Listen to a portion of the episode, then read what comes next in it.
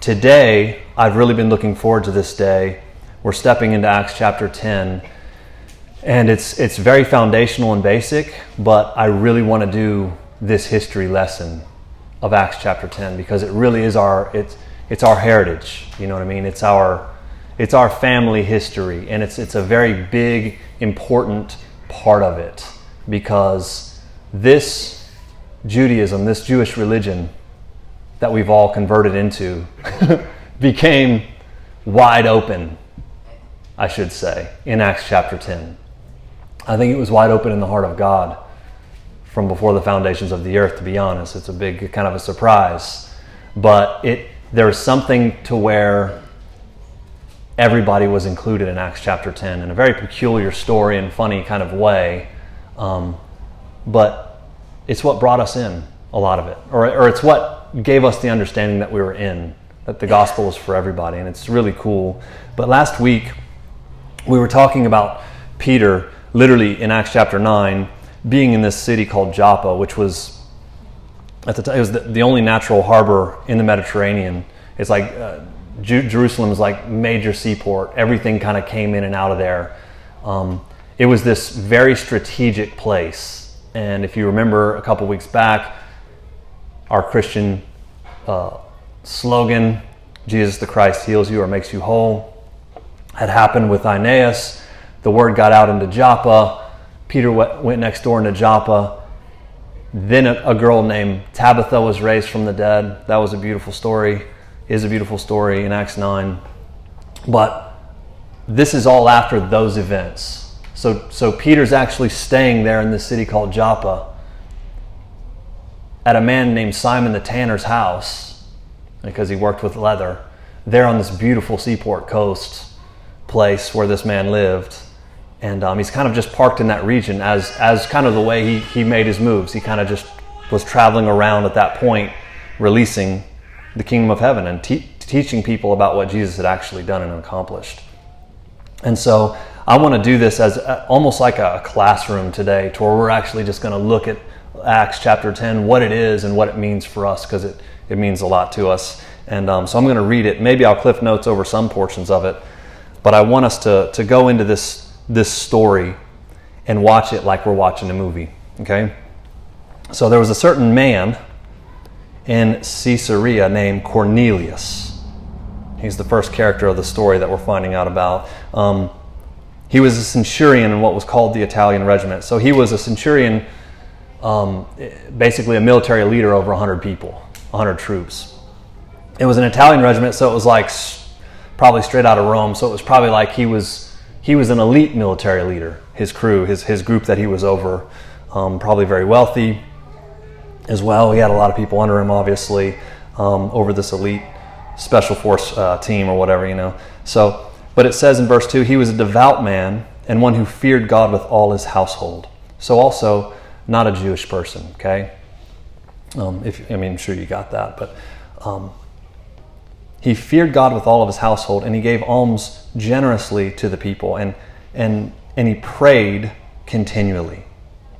It says, About the ninth hour of the day, he, he saw clearly in a vision. So he was praying at the ninth hour of the day that afternoon, and he saw clearly in a vision an angel of God coming in and saying his name. Kind of like Tabitha heard her name, came out of the, you know, kind of like Aeneas just had heard his name, you know, just literally verses before this. We've kind of touched on those things. And so, so Cornelius, you know, I don't know if that's what the angel's voice sounded like, but that's, um, going to put some, some depth in it. And he said, And when he observed him, he was afraid. So he was terrified of the angel, which, you know, you're in your prayer time and somebody shows up.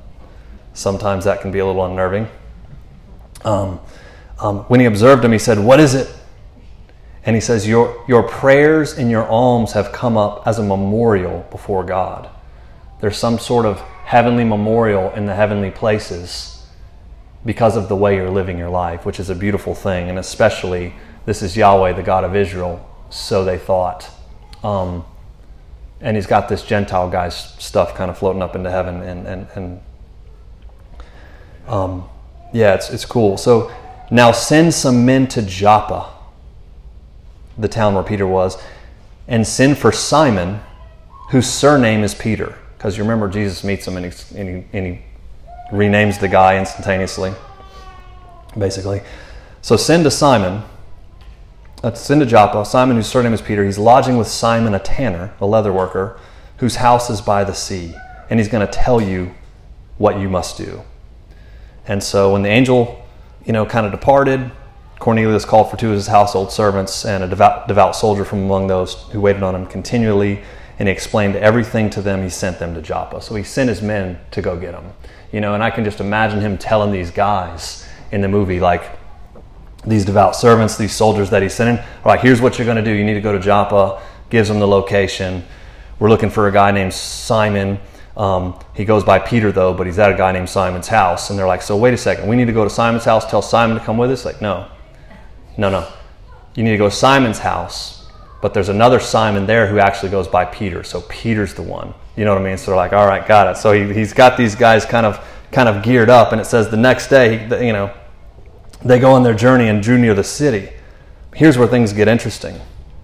Um, the next day, as they went near, on their journey near the city, Peter went up on the housetop to pray about the sixth hour. So this is 12 noon. And um, so it's lunchtime it says something very spiritual. In verse 10, it says, He was hungry and he wanted to eat, but while they were making food, he fell into a trance. So that's a funny verse to me, maybe not to anyone else, but it's like this guy is actually waiting on lunch to be cooked in the house. And so he sneaks away and he creates space between him and the Lord. And that's something that's so very profound. This wasn't at a temple.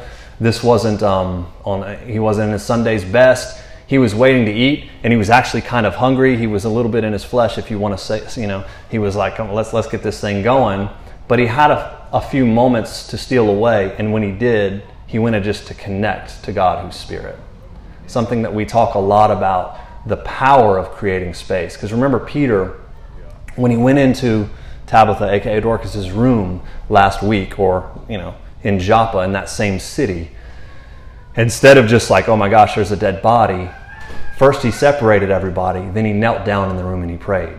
So he created space to actually just get some direction and connection. He exercised the connection that is New Testament Christianity, a very, a, a very powerful thing that every single one of us have every single day, all day. You know, the power to create space. There's something of that, that scripture that it brings to mind in Isaiah um, verse 40, and it's something, you know, my favorite guy, John, John the Baptist, um, comes and, and declares about even himself of Isaiah 40, verse 3 the voice of one crying in the wilderness. Prepare the way of the Lord, make straight in the desert a highway for our God. And it's something beautiful about how the kingdom of heaven, when it's prophesied, and John actually embodies this but God's people were wilderness people, but there's something to that to that aspect of creating space. There's a voice of one who's crying. And what does he cry? Because I know in our King James the the, the, the, the parentheses are set in the wrong place according you know to the original text. But the parentheses really say the voice of one crying, then in parentheses, in the wilderness prepare the way of the Lord, make straight in the desert a highway. In other words, like where there is no where there's nothing but empty space that's where god's going to come in and make moves. And so we have this this this aspect of that which is faith right? The hebrews 11 faith is the substance of the things hoped for the evidence of things that are not seen what that is actually even saying the substrate the, the foundation of things that are actually hoped for in other words we have the ability to clear out space in our life that god comes in and moves through you dig what I'm saying? That was a whole lot of words. I knew what I just said, but I don't know if it came across well or not. But, you know, we'll see. Um, but yeah, that's, that's what our power is. That's where, our, that's where the strength of New Testament Christianity is, is that he's actually real. And he's actually on the inside. And we have the ability to create space, not only in our prayer time, which is also very good, but at any time to kind of check out for a moment and check in you know? In our relationships the people that we're around sometimes things will come up and it's like we're there with our roommate our partner christ within us the very hope of glory. It's like do you want me to speak into this right now? Are you opening the store sometimes the answer is going to be yeah go for it. Sometimes it's like, let them process. You know, there will be another time, you know, or somebody you see that's a stranger. Anyhow, there's something to the art, I will call it an art, of creating space that Peter is actually really demonstrating for us in these chapters. He did it with um, Aeneas, he did it in Acts 9 with Aeneas and with uh, Tabitha, but now he's doing it again, and it's not a long bout of space. He's actually just creating space for lunch. He's got time to kill before lunch. You know what I mean? And he has, as it says, he falls into a trance, which is basically like a dreamlike state where you're actually still awake. It's part of New Testament Christianity. It's not, you know, that, that, that kind of trance music the kids play. It's not this. Um, you know, it's, it's this dreamlike state where he's awake, but he's seeing something that's there, but it's not there. And it's a type of vision that's from God. And so he goes into this while he's on his lunch break, creating a little bit of space because he had a few minutes. And the vision itself, to me, is kind of hilarious because of what it ended up doing for all of us. Okay? And in the vision, in verse 11, he saw heaven open and an object like a great sheet, bound at the four corners, descending to him and let down to the earth. In it were all kinds of four footed animals of the earth, wild beasts, creeping things, and birds of the air. And the voice, a voice came to him and said, Rise, Peter, kill and eat. But Peter, being the, the good Jewish guy that he was, said, Not so, Lord. I don't know if he just thought, You're trying to test me, but I'm not going to do it. I don't know what that is, but not so, Lord, for I have never eaten anything common or unclean. It's so funny. I haven't thought about this. But he's literally hungry and he's waiting on food. And he has a and he has this vision that's like a dream where he's like literally in it. It's like, hey, get up and get some food. And he's like, oh, I'm ready. Well, I'm really hungry and I want to, but like, I'm not so, Lord. I've never eaten anything that is unclean, these unclean animals, according to the Jewish tradition. You know what I'm saying? to which the voice comes and, and contradicts him and it says, What God's cleansed, you shouldn't call common or unclean. And this vision was repeated to him, and then he's like, he would go back into it again. And it was repeated to him, it says three times in verse 16. And in verse 17, I'll read the first half of the verse. It says, Now while Peter wondered what himself was, what within himself what this vision that he saw meant, some men actually came, the ones from Cornelius that were actually looking for him. So here he is, he's had this three time trance of eating, eating food from eating of animals that were illegal under the Torah's laws. And he's contradicting, but the Lord's like saying, hey, like, hey, you see it that way, but I don't. You see it as unclean, I don't see it as unclean.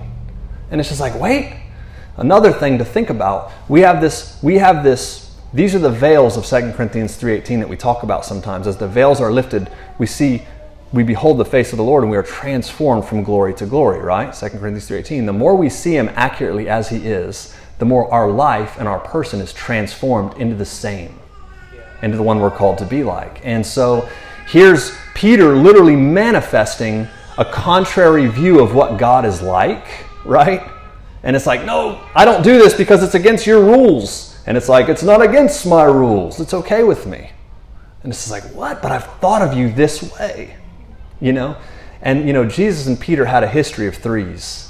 You dig? You know what I mean? You're going to deny me three times. Even if they all deny you, I'm not going to deny you. That's what he said. He sold all the other guys out. Like, they all might, but I won't. I'm, I'm, the, I'm the loyal one. And what did he do? He denied him three times. Then Jesus shows up and makes him breakfast right? And he starts to talk to Peter. Remember how many times he asked him, Do you love me, Peter? Do you love me, Peter? You know, he hits him with that three times. So he has this, he has this little history with the Lord of this of this three times in a row. This number with him, which which you know, spiritually a lot of times in the Bible will mean something that's in the immediate present time, right in the here and now, kind of a spiritual principle. But but now he's given him another. It's Jesus communicating to, to him again in threes and trying to drive something home with the guy. So Peter's sitting there, he doesn't understand it. And honestly, if we hadn't read the story, would any of us have understood that?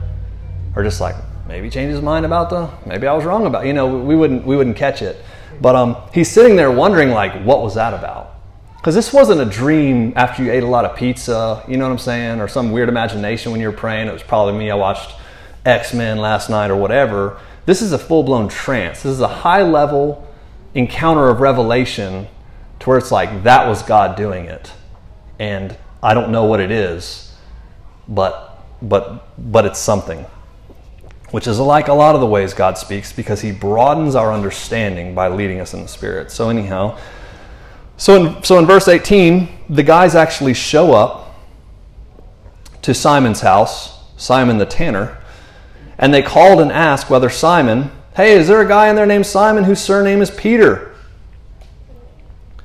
But while Peter thought about the vision, the Spirit, in capital S, so the Holy Spirit, Christ within him, the Spirit said to him, Behold, three men are seeking you. Arise and go with them, doubting nothing, for I have sent them.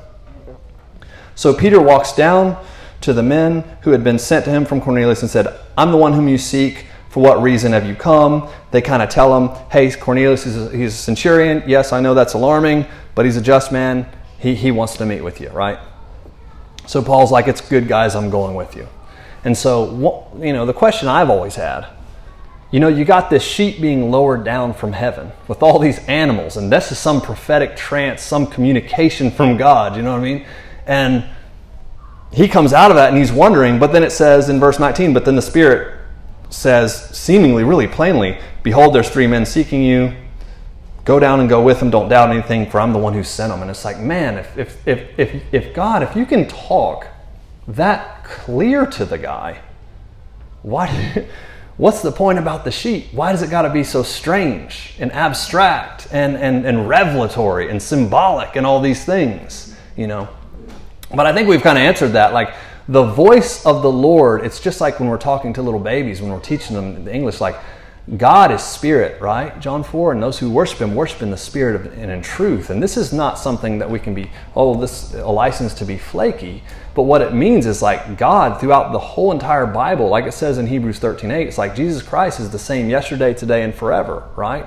And it's like the voice and the language of God is it's actually our, our food. He leads us as our shepherd, but it's also broadening and expanding our understanding. Yeah.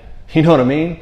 And so he's speaking through all kinds of different means and ways to, to he's unlocking the mind of Peter right before our eyes in what seems like a very strange way. So anyhow, so then he invited them and, and, and, and lodged with them. And the next day, so they stayed the night there. The next day, Peter went with them. And some of the guys, some of the brethren, so the Jewish crew from Joppa actually accompanied him, the Jewish Christian guys, because that's all there really was. The following day, they entered Caesarea, and it says Cornelius was waiting for them, and he called together all of his relatives and his close friends. So, this is a large, large group of people. And it says, as, as, as Peter was coming in, Cornelius, Cornelius met him and falls down to the ground like he's going to worship him. And Peter's like, grabs him, like, get up, man. Hey, this is, you know, I'm just a guy, you know. And um, so he, he, as he talked to them, he went and found many who had come together. And he said to them, he says this to them. This is in verse 28 of Acts 10. This is Peter talking. You know how unlawful it is for a Jewish man to keep company with or to go to one of another nation. But God has shown me that I shouldn't call any man uncommon or unclean or inferior. Therefore, I came without objection as soon as I was sent for. So, for what reason have you sent for me?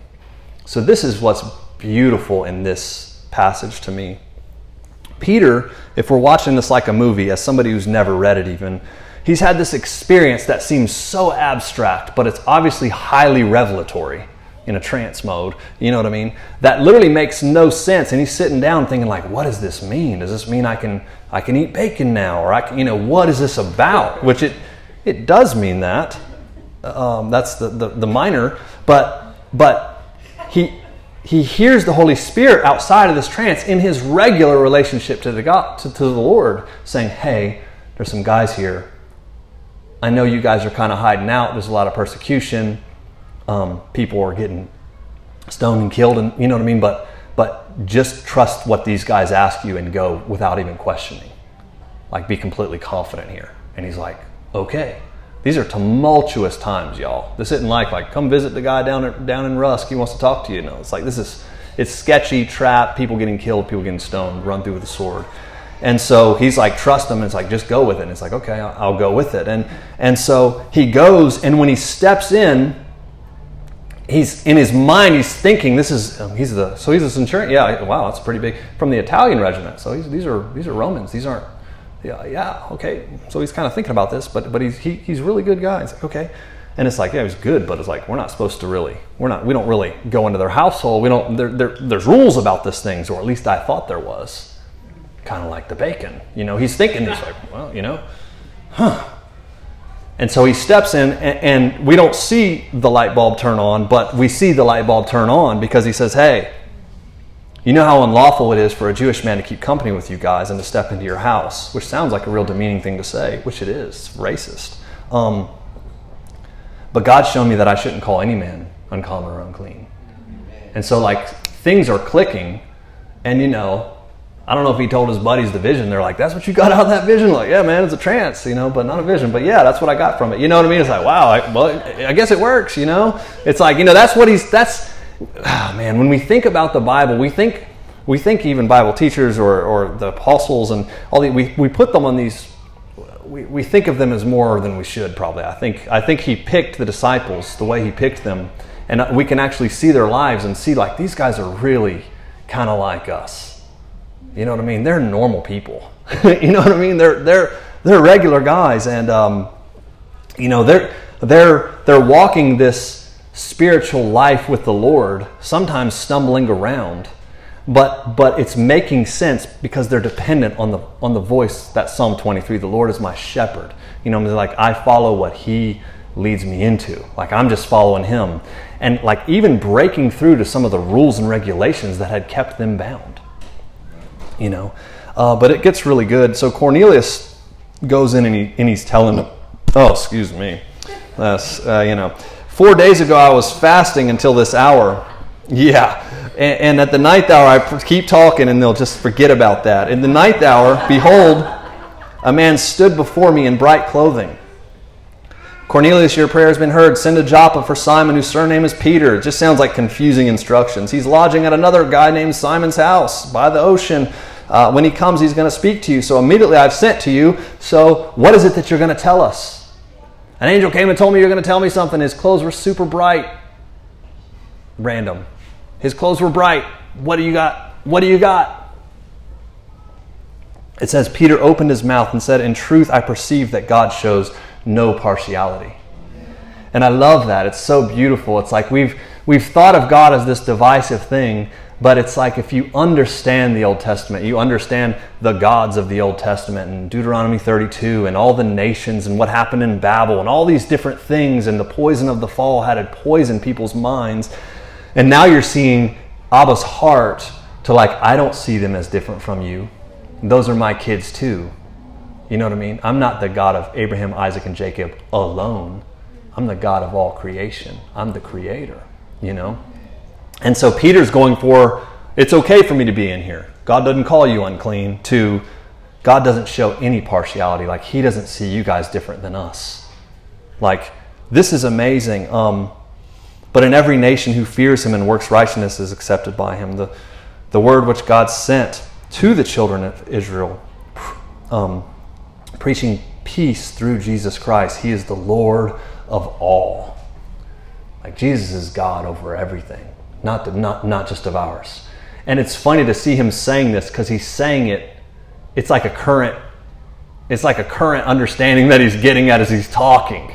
We're watching this guy walk through life depending on the Lord, depending on the Lord. And, you know, there's a lot of historical writing, especially Josephus, and it talks about in this time frame of the Jews, that's why it's like uh, if you read old books like Daniel 9, you know, when, when Gabriel comes down and he talks to, D- to Daniel, and Daniel's been praying, he's like, yo, we're captivity to Babylon for 70 years. 70 years is up. We should be getting broke out. And Gabriel's like, it's actually 77s, 77 weeks, 70 times 7 they're week years and like it's it's real weird language but he's saying basically it's 490 years you know what i mean and so in this time frame, that was a huge scripture for all the Jewish people because they weren't captive in Babylon anymore, but they were still captives in their own land to Rome. And so they've done the math and they've seen this messianic king or this guy that's supposed to roll in through in Daniel 9 490 years after that time whenever Dan, Daniel had that vision which that was some of the discrepancy which what they were doing their countdown for. And they're like this dude's supposed to come back and he's going to be the king of the whole world. So we're about to throw all of you guys off the romans and everything. So there was not a whole not a lot of, of love for roman soldiers the enemy that was occupying their land or other nations. We're the God of Israel. There was this real um, national national pride. You know what I mean? They had like little Jewish MAGA hats, probably or something. I don't know, something going on where they were. You know, that was a joke, but you know, it's like they were. They were like, "This is God's man. God's going to give His man, and and if not, we're going to overthrow." And so all these revolts and things were happening, but the disciples had kind of known they were talking to Jesus. Can I sit on your right hand and your left in the kingdom of God? They were talking about when you're the king of the world and we finally beat the Romans. They weren't thinking you're going to die. Like, what? What are you talking about? And then you're going to save the world that way. Like, they had no full understanding of these things. They didn't catch it. You know what I mean? And a lot of the Jews didn't catch it, and that's why there were so many revolts and so many false Christs and messiahs. Well, I'm going. To I'm the seed of David and all. You know, and that's the tumultuous um, reality of Israel in those days and in that culture, which ended up becoming a war in like 67 AD. And then, in, obviously, Israel, you guys know, was completely destroyed, not one stone left on another. Um, so there's that. But so it got pretty bad. Um, but it was all building to that. And so here's uh, you know Peter and some Jewish guys who think they've they now they know who the Messiah is, but they still are thinking through maybe their Jewish lens of things and maybe he is going to come back soon, and maybe then we'll kick the Roman. You know, but now they're in in, in a Roman soldier's house, a centurion with all his relatives, friends, and family, close friends and family, and here they are. Your guys, y'all aren't different than us, and so this this um, this mind being blown and unlocked is a little more than we. We're like, oh, you can come to our church now. You know what I mean? It's like no, it's like we're you guys got a little while longer. When Messiah comes back, we're going to kill all of y'all and rid y'all out of our land. You know, that's the kind of mentality that's happening. And all of a sudden, it's like God loves them too. It's like, eh, like the love of God is coming and transforming people's thoughts and beliefs of the way things are going to happen. You know, and even some of our guys who knew mostly better, but now we're really getting to understand like, whoa, this is for Gentiles, outsiders as well. And so it's just a beautiful historical story of some minds being blown, but it's not, it's not over because um, he says, That word which you know, like you guys have heard about it, which was proclaimed through all Judea and began from Galilee after the baptism which John the Baptist had preached. How God anointed Jesus of Nazareth, the Holy Spirit, with power, and went about doing good and healing all who were oppressed by the devil, for God was with him an incredible verse right there, verse 38, for the scholars and people that take notes. Um, how God anointed Jesus of Nazareth with the Holy Spirit and with power. Somebody with the Holy Spirit has power and goes about doing good and healing those who are oppressed by the devil. That's an interesting uh, thing there. And we're witnesses of these things which he did, of the Jews and in Jerusalem, and how they killed him by hanging him on the tree. Him God raised on the third day and showed him openly, not to all people, but to the eyewitnesses who were chosen before by God, and even to us who ate and drank with him after he rose from the dead. Like, man, we had breakfast with him on the beach. We gave him honeycomb when he showed up in our locked house. Like, you know, here's Peter literally telling him, like, we saw him alive. He ate food with us. You know, it, he wasn't a ghost. It didn't drop on the ground. Like it went in his stomach. He's real. He's alive, and he's the king. You know, and he's God incarnate. Um, to him, all the prophets witness that through his name, everyone who believes shall have remission of sins. So here I, I imagine that Peter is gearing up right here.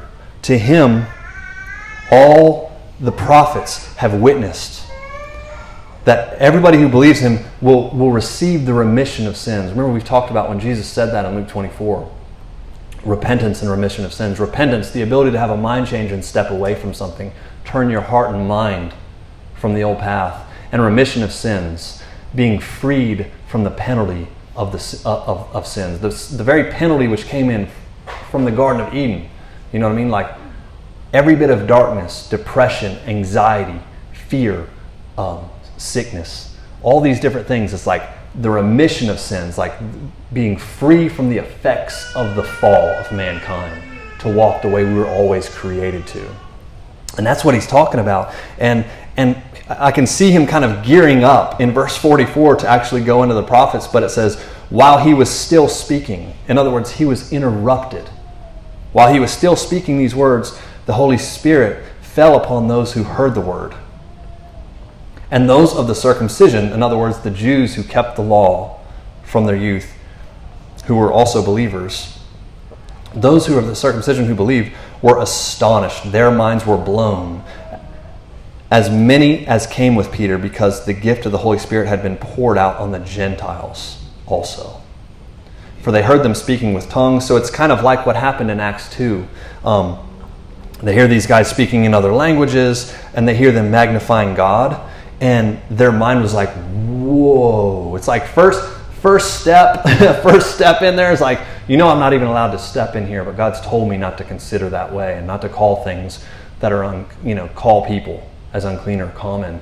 And um, so maybe even in the mind thing, but I, I have a past to be here with you guys and just tell you the story. You know what I'm saying?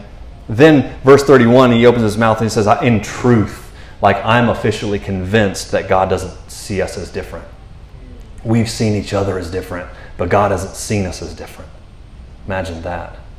Imagine that reality in every Christian's mind. You know, and not just racist, racism, but every you know class system, upbringing, culture, just like no level of elitism, just like actual straight up love and accept of seeing the kingdom. Was? Revelation um, 19:10. The testimony of Jesus is the spirit of prophecy. So prophecy or seeing prophetically, able to see somebody not even as they are, but through the testimony of Jesus, who He says they are, their value. See them as if they were never touched by the fall. What would they look like if they never had a single experience in the fall. They knew they were fully loved by God. They were walking in conf- confidence. They were using the, the full extent of their mind, their brain, which we none of us really do, not even close, you know what I mean? But like an untouched, you know, created, like what would they be like seeing that and speaking into that destiny and purpose because you value people. Imagine if Christians, yeah, I mean, it's, it's interesting, but when we see these things happening, we see these mindsets being shaken off of Ian Peter, who was basically the leader at the time, one of them. Um, it's, it's inspiring to see what God was doing there and breaking them out of the mold that they even had God in. He's the God of Abraham. It's like, well, yeah, he is. He is. But in Abraham, all the nations of the earth would be blessed. It's like the, the, the eternal promise that God had made a long time ago. It's not just for us, it's, it's, we are us. Everybody's us. We're the family. And it's a beautiful thing. And um, here they are, not only not unclean or common, but the, the holiest place in the temple, called the Holy of Holies, the small back portion that only the high priest, not the other priest, could go. Only the high priest could go in once a year on Yom Kippur. The absolute holiest place now was on the inside of people that they thought were common. You know what I mean? And it's just like, bang. You know what I mean? Like, it's not like you know when, when, when hebrews talks about going boldly before the throne of grace it's not talking about you know you should be able to connect it's like hey like listen like even the holy of holies it's like it's too late. It's in you because he's in you. The holiest one is on the inside. You know what i mean? It's just like oh man. So this thing is kind of lining up with these guys' minds and um and i love verse 47 because it shows how kind of um dull you know this this one comment they're actually baptized in the Holy Spirit. They're, they're, they're having New Testament Christianity hit them just by hearing this. He's not even gone into the prophets yet. He wants to go and now he wants to teach them like what's Isaiah 59 talks about, and Jeremiah 31, and Joel 2. And he's like, let's go ahead and start having a lesson so you understand. And they're like, Shundai, Hyundai, Shundai. You know, they're saying words they don't know. And it's just like, eh, and they're like, oh my. They're, all their minds are blown like it's happened to them. The Holy of, the Holy of Holies is inside of what people we thought were like dogs.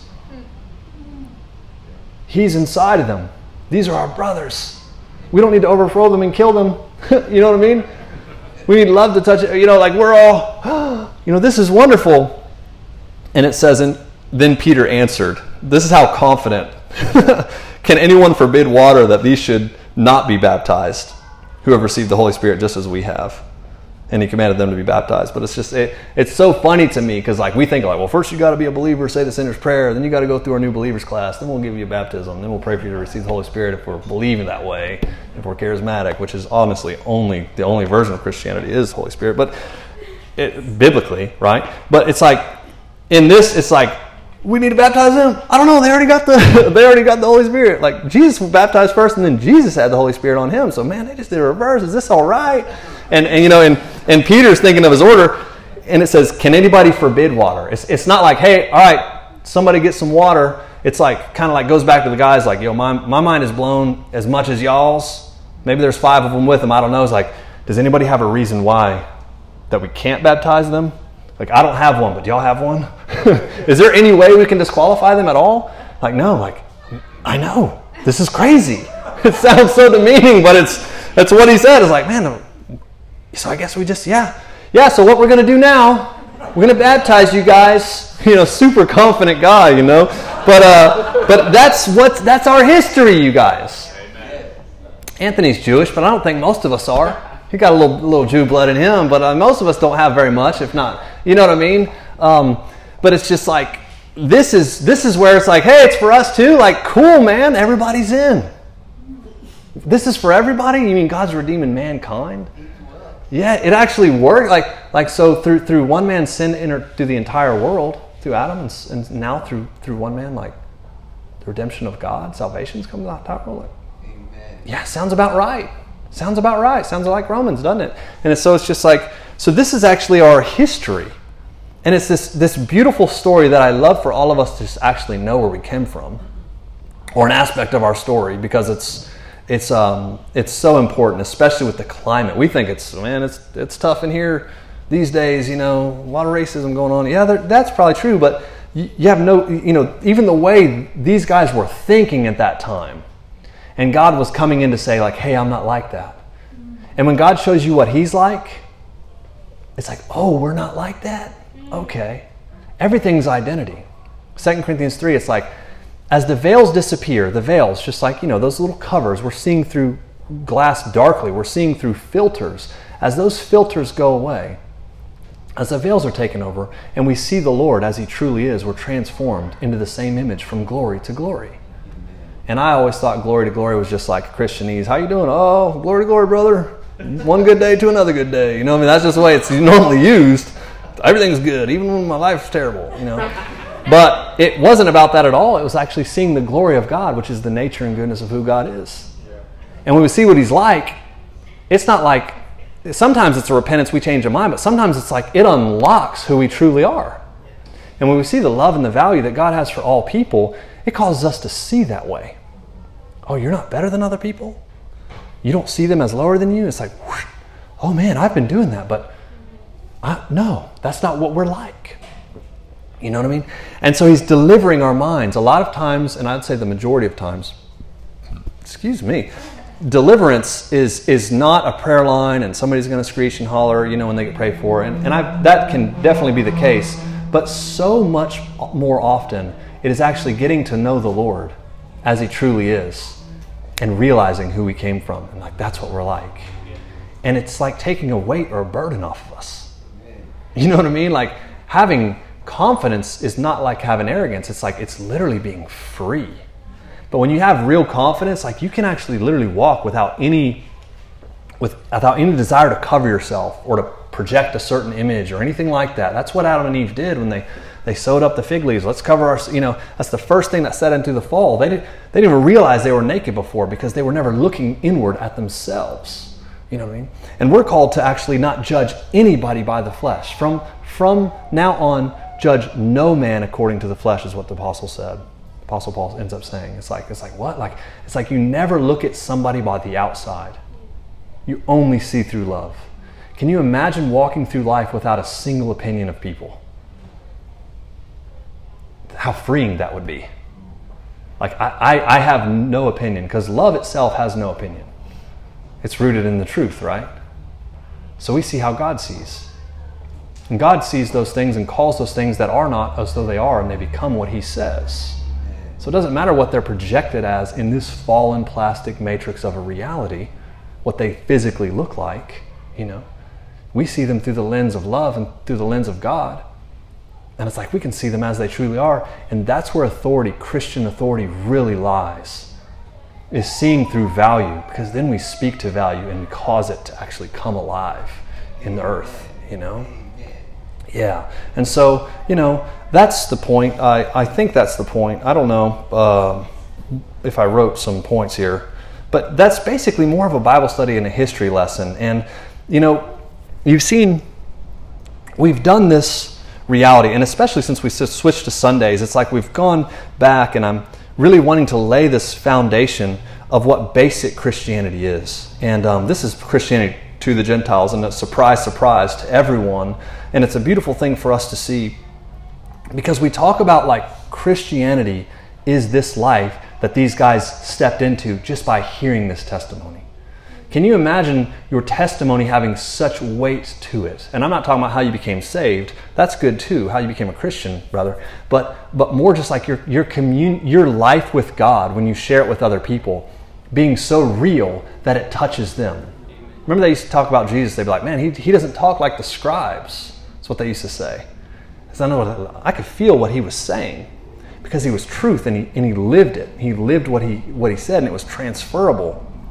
And Peter's literally talking about like we ate honeycomb with him. You know, we actually I've seen him alive, and it's, and it's like oh, you know these guys go into this weird, whoa okay oh my god you know did the whole thing gets set off, and it's like there were, there was a testimony of the reality of this life, and then they had it for themselves, and then they're off. I mean you know then then it's like then it's go time, and Christianity is this way all Christianity born by the Spirit. And, you know, Jesus, when he said make disciples, it didn't say go and tell people they're going to go to hell if they don't join your club, and then we'll get them in here and we'll tax them 10%. You know what I mean? Just like this weird way that, that the game is played. Um, it was literally like our, our relationship to God is transferable. In other words, they should want what we have. Always be ready to give an answer for the peace that you have. It's like not that's not talking about debating. It's literally talking about like you have peace, you have wholeness, you have confidence, you have your relationships are growing. Like you're, you're actually advancing in life. You're in every single way there's life in you. And, and I, what is that? And it's like hey it's actually not me. But i know a guy. And this is this is how he's touched my life. This is what he's doing. This is what i'm learning right now.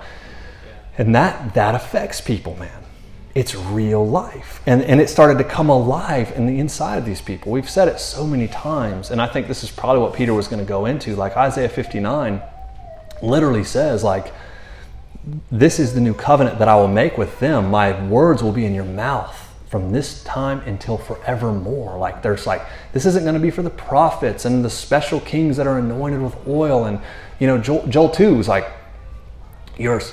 It shall come to pass afterwards in this new covenant that I will make that, that your sons and your daughters will prophesy. Like, what, what do you mean? Like, like they'll be able to communicate with God without hearing an oracle from someone else? Like, yeah, like your old men will dream dreams. Your young men will see visions. Like even on your men servants, your maid servants, like like the new covenant, it's going to come and it's going to hit everybody, and it's going to be relational, and they're going to be connected to Him. And this is what we say. Well, that's you know spirit-filled Christianity. It's like no, no, that's just Christianity. That's all there is.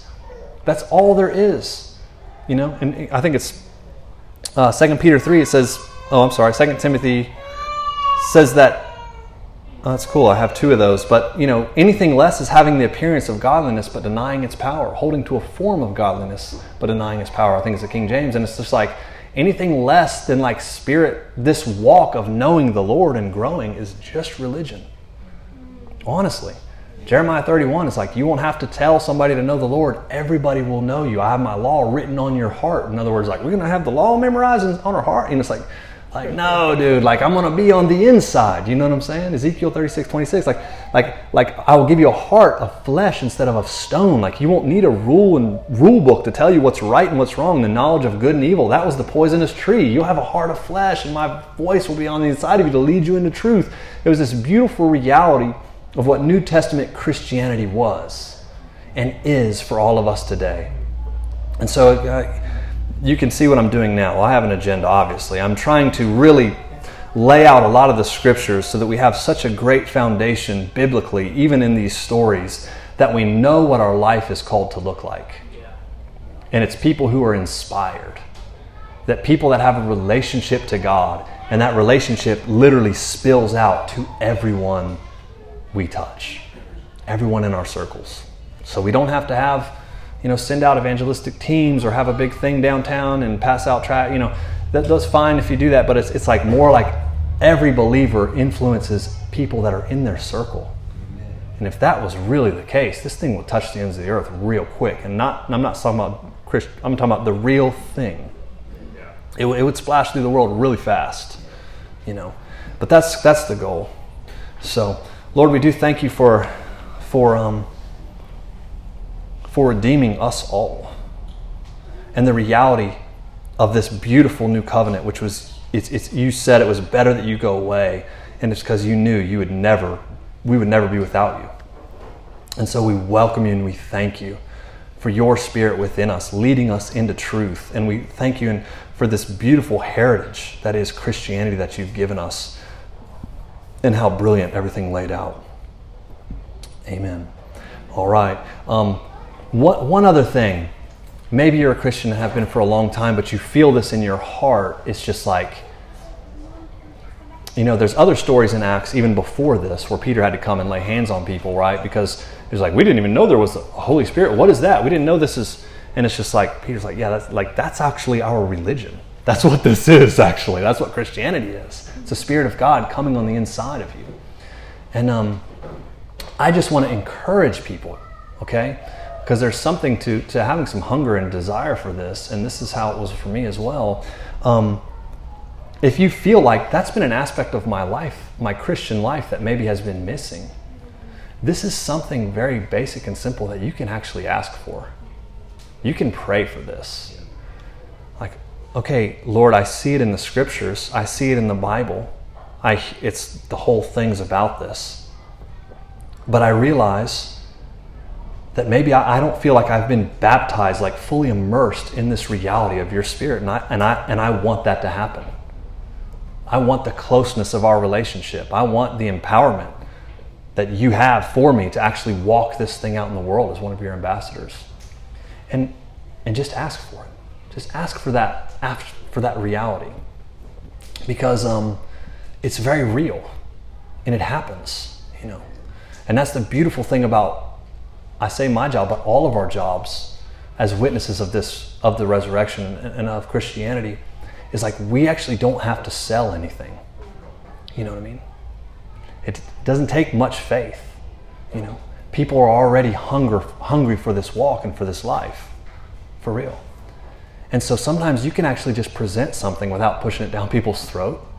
And whether they listen to us on a podcast, or whatever, and it sparks their heart, they take it in their own will, in their own place of authority, which they have, because He's there, and say, "Hey, I want, I want to walk more with you." I want to be more aware of this reality. I want, I want, to, I want my life, my will, literally baptized into you.